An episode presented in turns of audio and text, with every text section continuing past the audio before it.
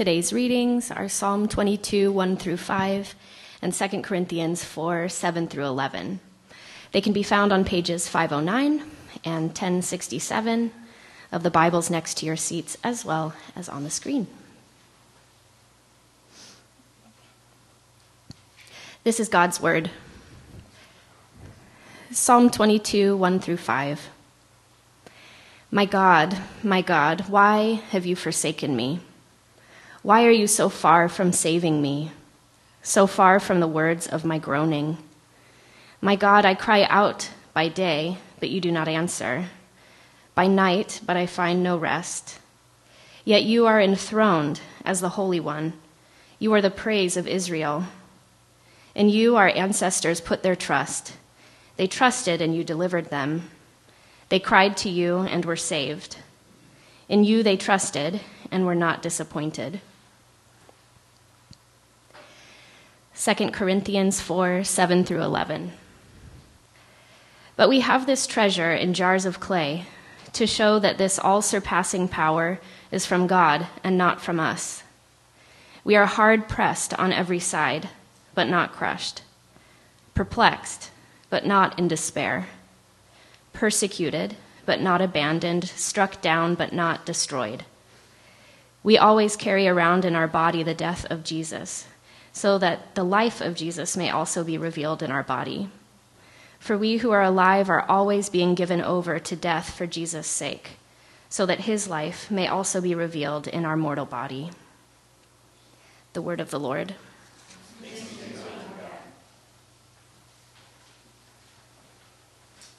Okay. I'll bring this over here. And uh, that's right, I didn't turn the light back on after. There we go. I invite you to join me in prayer. Our God of grace, as we open up our hearts, our minds, and our ears to your, your voice, your presence, your being, and your love, we do that from different places. So, whether we come from a place of doubt or comfort, whether we come from a place of hurt and woundedness or a place of relative calm in our life, whether we come feeling like we've never felt closer to you or like we've never felt farther away from you, we invite you to make yourself known in the ways we need to meet you today.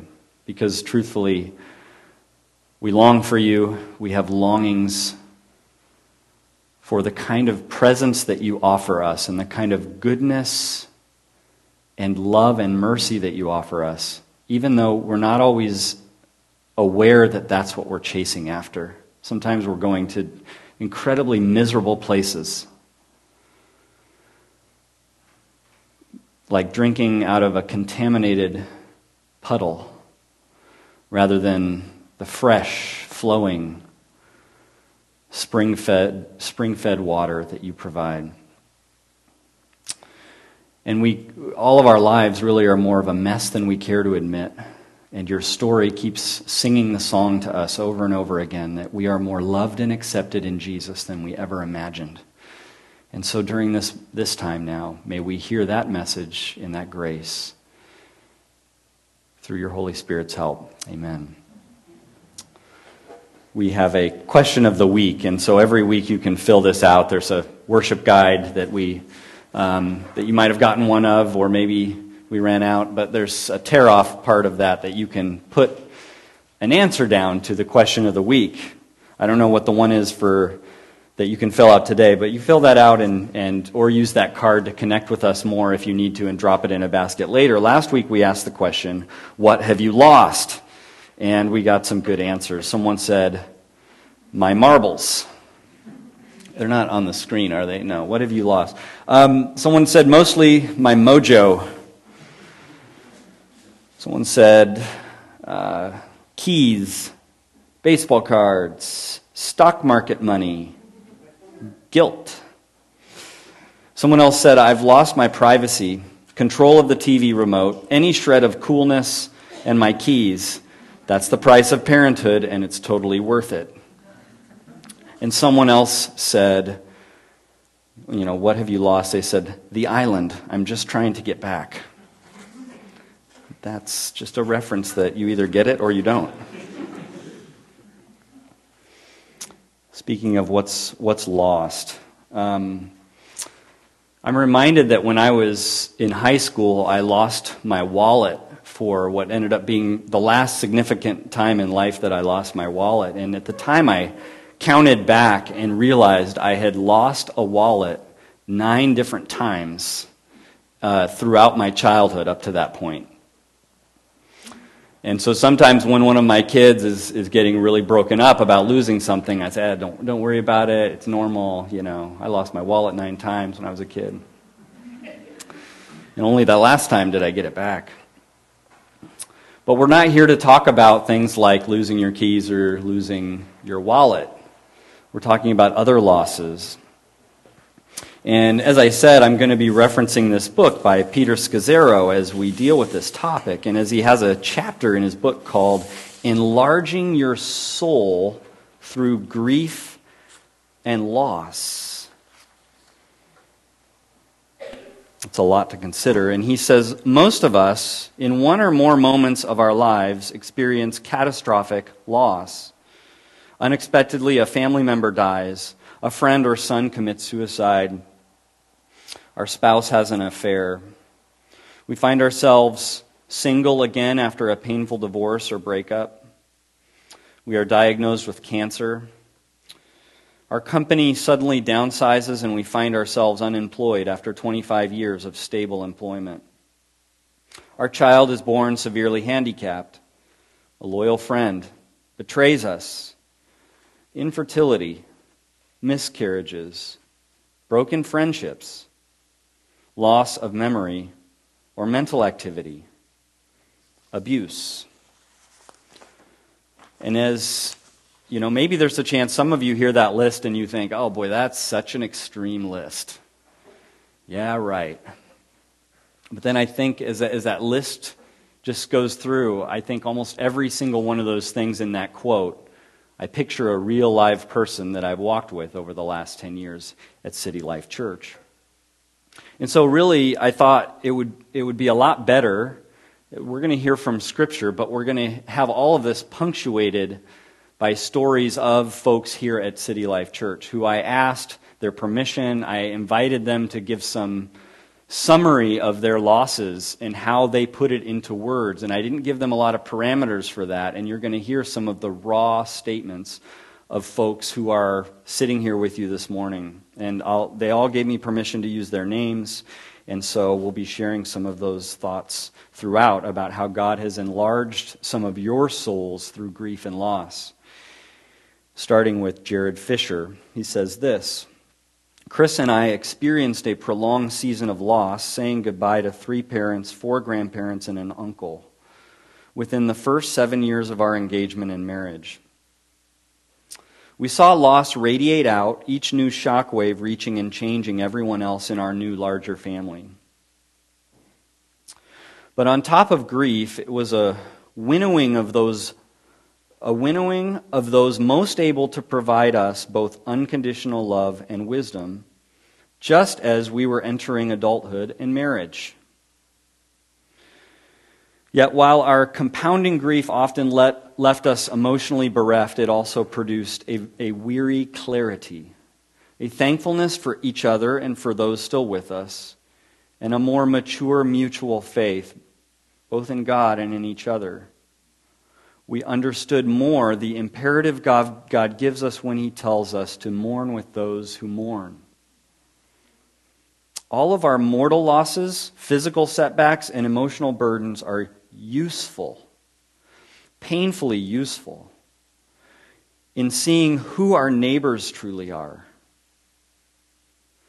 in understanding how creation groans for restoration, and in glimpsing a bit more into how God grieves for us, even as we are grieving for ourselves. Wonder, did you think, have you thought of grief and loss that way? As as being that useful, as having such lessons to tell us. It's not common to view grief and loss that way, especially in our culture where Peter Scazzero says we routinely, our culture routinely interprets losses as alien invasions that interrupt our normal lives. We numb our pain through denial, blaming, rationalizations, addictions, and avoidance. We search for spiritual shortcuts around our wounds. We demand others take away our pain.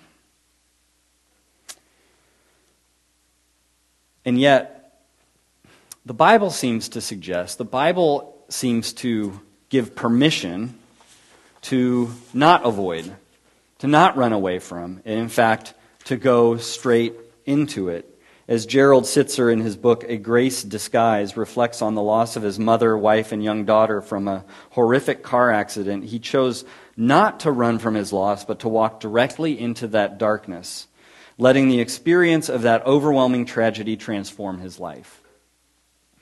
And he learned that the quickest way to reach the sun and the light of day is not to run west, chasing after it, but to head east into the darkness until you finally reach the, sun, the sunrise. Now, I think that's, uh, that quote is a little bit removed, but the image is powerful. And I think it's exactly what the Bible's inviting us to do when the book of Psalms, which is really considered by not only Jewish believers, but also Christian believers, not only ancient Israel, but the church of Jesus, the Psalms were considered the prayer book of the people, the worship book of the people. It was, it's a, a collection of 150 prayers or songs, prayer songs and they're filled with every conceivable emotion and experience that you could go through. And it seems sometimes when you read through it, heavily weighted on extreme pain and difficulty and loss and how to put words to that. And so throughout the Psalms, you're given, if you treat it as the prayer book of the people, you're consistently given permission. And not only permission, like, oh, maybe you should pray through your losses once in a while, not only permission, but actual language, intense language, like that of Psalm 22 that we just read. My God, my God, why have you forsaken me? Why are you so far from saving me, so far from the words of my groaning? And so we have not only permission, but these intense, intense words of almost accusation to God. It's as if God wants us to dive in with our whole self rather than walking around like pretending it's not happening or trying to put on a smiley face. Um, another person, Laura Zaremski, forgive me that I have so many papers up here that I have to make sure I have the right one in front of me. Laura Zaremski shares this. My first experience with loss came at the age of 16 when my older brother was killed by his girlfriend's former boyfriend. It felt like being thrown into another world, like the upside down in Stranger Things. The hallways of my high school looked the same, but I existed somewhere else. I only reconnected after the school nurse pulled together a handful of students with recent losses for weekly meetings. The experience planted a seed that took root and grew 15 years later when I was invited to support others at a nonprofit grief center. While sitting with people grieving, it felt like the Spirit entered into the void left by my brother's loss to meet them in the void caused by their loss. It was a feeling of incredible love described by another volunteer as agape love, a Greek word that defines God's immeasurable, incomparable love for humankind. With each loss, God draws us closer. He fills the holes in our hearts with agape love. In The Listening Day, author Paul Pastor puts these words to us from God's voice saying, You will lose everything you thought was yours, and I will give you all things. And so, losses open up an opportunity to, to look at, well, okay, what do we have? What do we have? And I, and I just love the section of Scripture that we read this morning from 2 Corinthians chapter 4 that gives us the image of treasure. What do we have? 2 Corinthians says treasure. But we have this treasure in jars of clay to show that this all surpassing power is from God and not from us. We have a treasure. When you've been given a treasure, I don't know if you've ever been given a treasure, but when you have been given a treasure that can't be lost, all the other treasures in your life begin to show their relative value. It begins to be clear where the, you know, and these other things that you thought were so important, they become almost like disposable things that you might even trade in for more or to get closer or to value more that bigger treasure that you can't lose. There's that great scene, you know, in the first book of Harry Potter where Hagrid and Harry are talking, and Harry doesn't really know anything yet about what's happening. He's just getting one little clue at a time. And he's concerned now as Hagrid has him and is basically kidnapping him from the Dursleys. And, and, and Harry says, Hagrid, I haven't got any money. And, and you heard Uncle Vernon last night. He, he won't pay for me to go and learn magic. Don't worry about that, said Hagrid, standing up and scratching his head. Do you think your parents didn't leave you anything? But if their house was destroyed, they didn't keep their gold in the house, boy. Nah, first stop for us is Gringotts. Wizard's Bank. Have a sausage. They're not too bad cold. And I wouldn't say no to a bit of your birthday cake, neither. Wizards have banks? Just the one, Gringotts, run by goblins. Harry dropped the bit of sausage he was holding. Goblins? Yeah. So you'd be mad to try and rob it. I tell you that. Never mess with goblins, Harry. Gringotts is the safest place in the world for anything you want to keep safe, except maybe Hogwarts. Harry is discovering that there's all these things that are true about him, powerful things that are true about him that he had no idea. They were just there and they were true of him, and he's only now being led into it. That's a good picture of what it means to become a Christian. But specifically in this one, it's this amazing reality of, of a treasure. He's, he's set, he's fine. The goal is stacked up in a special, safe place. That's what it's like to be a Christian. That there's a secured treasure even the most precious things in our life that we might grab hold of, we might enjoy, and they're good things, and they're fine things. It's not wrong to enjoy them.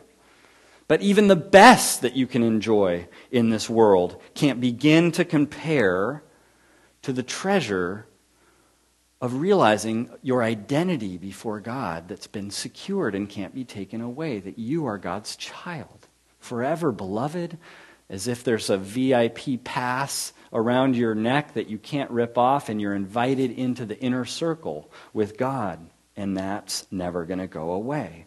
And so in loss, Christians return to their treasure. In loss, Christians are experiencing the trauma, and it's very real. It's not just a flippant, easy thing where you smile and you go, oh, it's fine, I lost that. I've got God. It's not that's not how the Bible deals with it. It's trauma, but it's a traumatic grappling with returning from lesser treasures to your secure, permanent treasure with God. Whatever that might mean, whatever smaller treasures have been ripped from you. So we listen into a couple of other city lifers. Natasha Thompson speaking about physical limitations and pain. Grappling with chronic pain is not like grieving a death where the loved one is gone. Here, the ghost of the old body stays present. She is different, a different kind of partner now.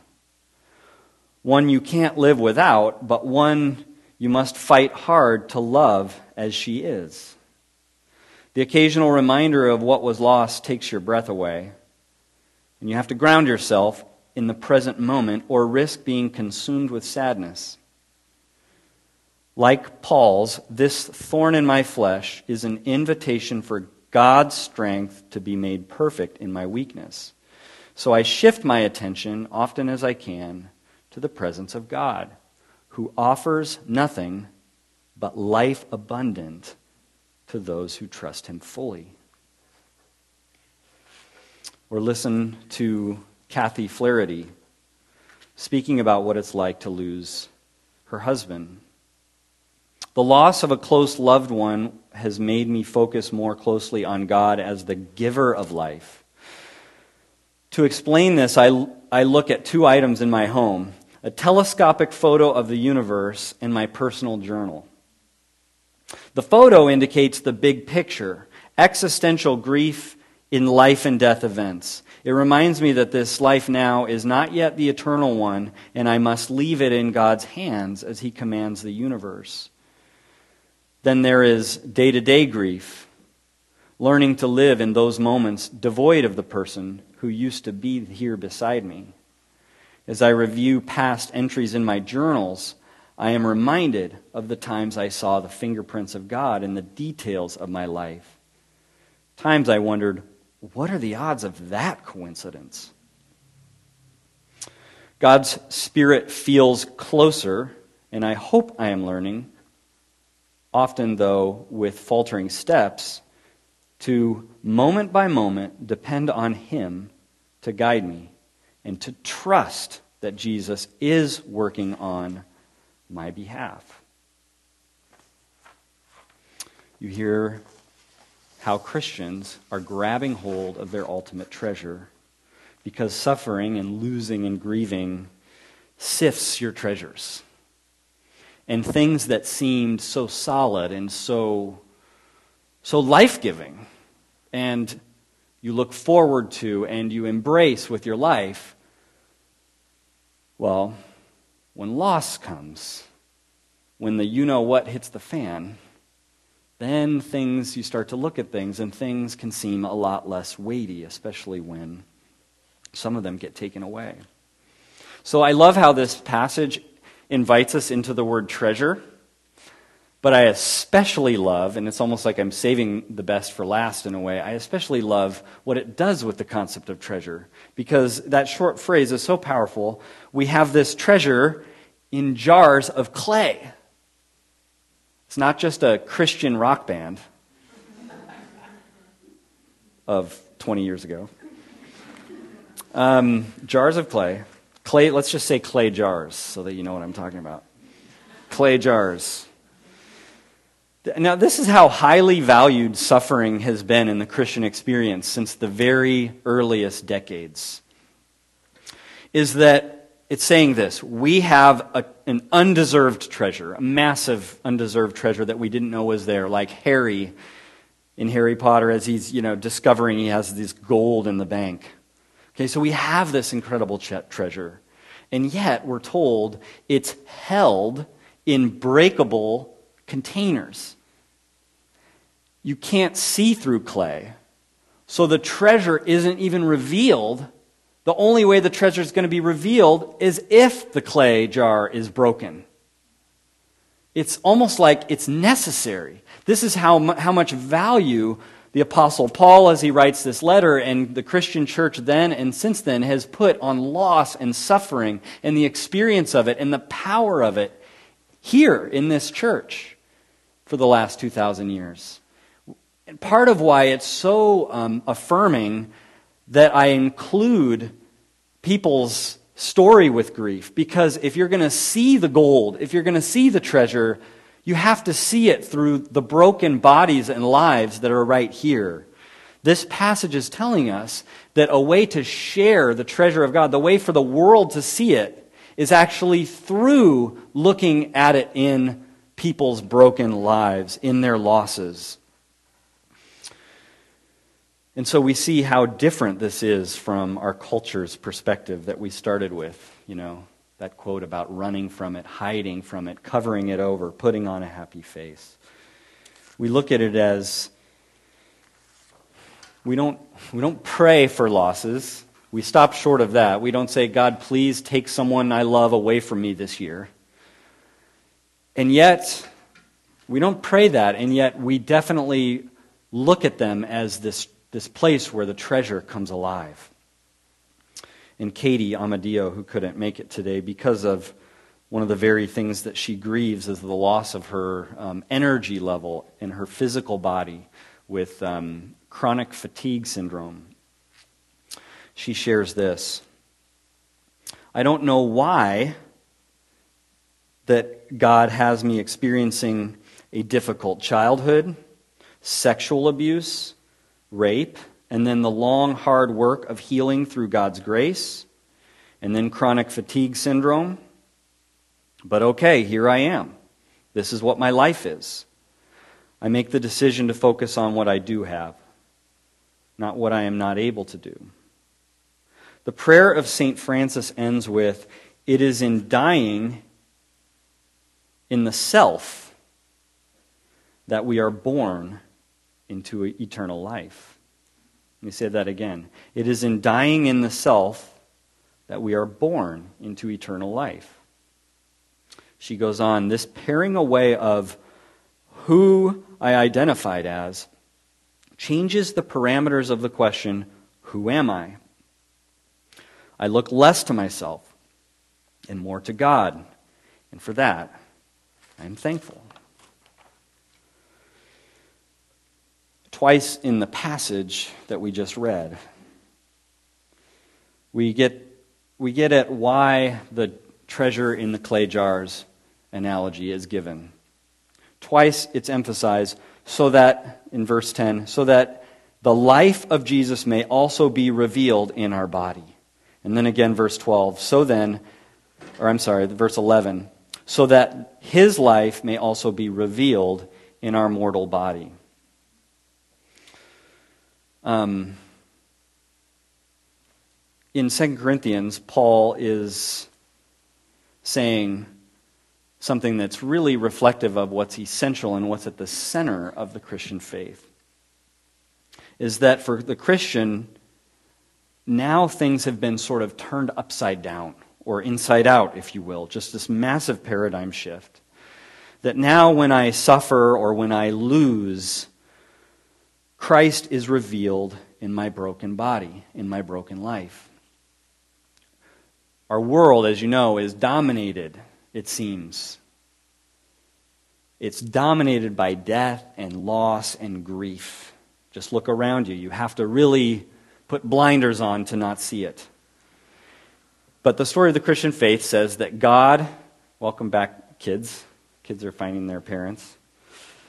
The story of the Christian faith says God allowed himself to be swallowed up in the loss and in the death that seems to be so pervasive in our world. And this is what I would call the great reversal of the cross. The great transformation of the cross. The great like treasure that comes to us through the cross. That when Jesus took on the words of Psalm 22, and Jesus ends up being the one in his dying crying out, My God, my God, why have you forsaken me? That came from Psalm 22. Now, Jesus is taking those words on his own lips. There's an explosive transformation happening with our losses. Where you say, wait a second, is God losing right now? And if so, why? Is God losing so that we might gain? So that there's the Father losing his son, and there's the son losing his father. And so the Christian marvels at the transformation of Psalm 22. And that's really the punchline of any sermon on what is our treasure in loss and in grief. Is that now, you know, as being voiced there on the cross between the Father and the Son, we know that you and I might never again have to worry that we will have to fully pray that prayer. Oh God, my God, my God, why have you forsaken me? We never have to enter into the ultimate desperation of that cry now that Jesus has done it on our behalf. because we know now we, have, we will never be forsaken in the way that Jesus was forsaken. And that's a treasure that we'll never lose. Let me just finish with this quote, again by Peter Scazzero. There are many rich fruits that blossom in our lives as a result of embracing our loss. The greatest, however, concerns our relationship to God. We move from give me, give me, give me kind of prayer life to an intimate, loving prayer life characterized by loving union with God. When we grieve God's way, we are changed forever. I invite you to pray with me. Our Heavenly God, as we look to you, the mystery of loss and grief is great. It is beyond us, it is not something we can understand. And so we give thanks for the um, words of so many people at City Life this morning who have experienced it, and you have given them words, and you have given them a path through their grief and loss. Some of us stand this morning on the other side of losses that we have not revisited sufficiently, and we have not allowed you to use them to enlarge our soul. Others of us stand on the other side of losses and grief. They are to come, they are ahead of us, and we need your help now. That your treasure would sink deep into our life now, that it might be that much more accessible to us, and that we might be that much more properly oriented when things of this world are taken from us. And God, most of all, what we see this morning is that you are not a distant God. And that we might not have answers to why um, the most horrible things that we'll experience or see in this world, why they happen. But one thing we can never do is accuse you of being distant and remote. You have entered in, you have received the losses and pain, the horror of suffering and injustice you have received it, and you have entered into it for whatever reason to bring us home and to call us your own. Let that comfort us as we walk this troubled life. In Jesus' name, amen.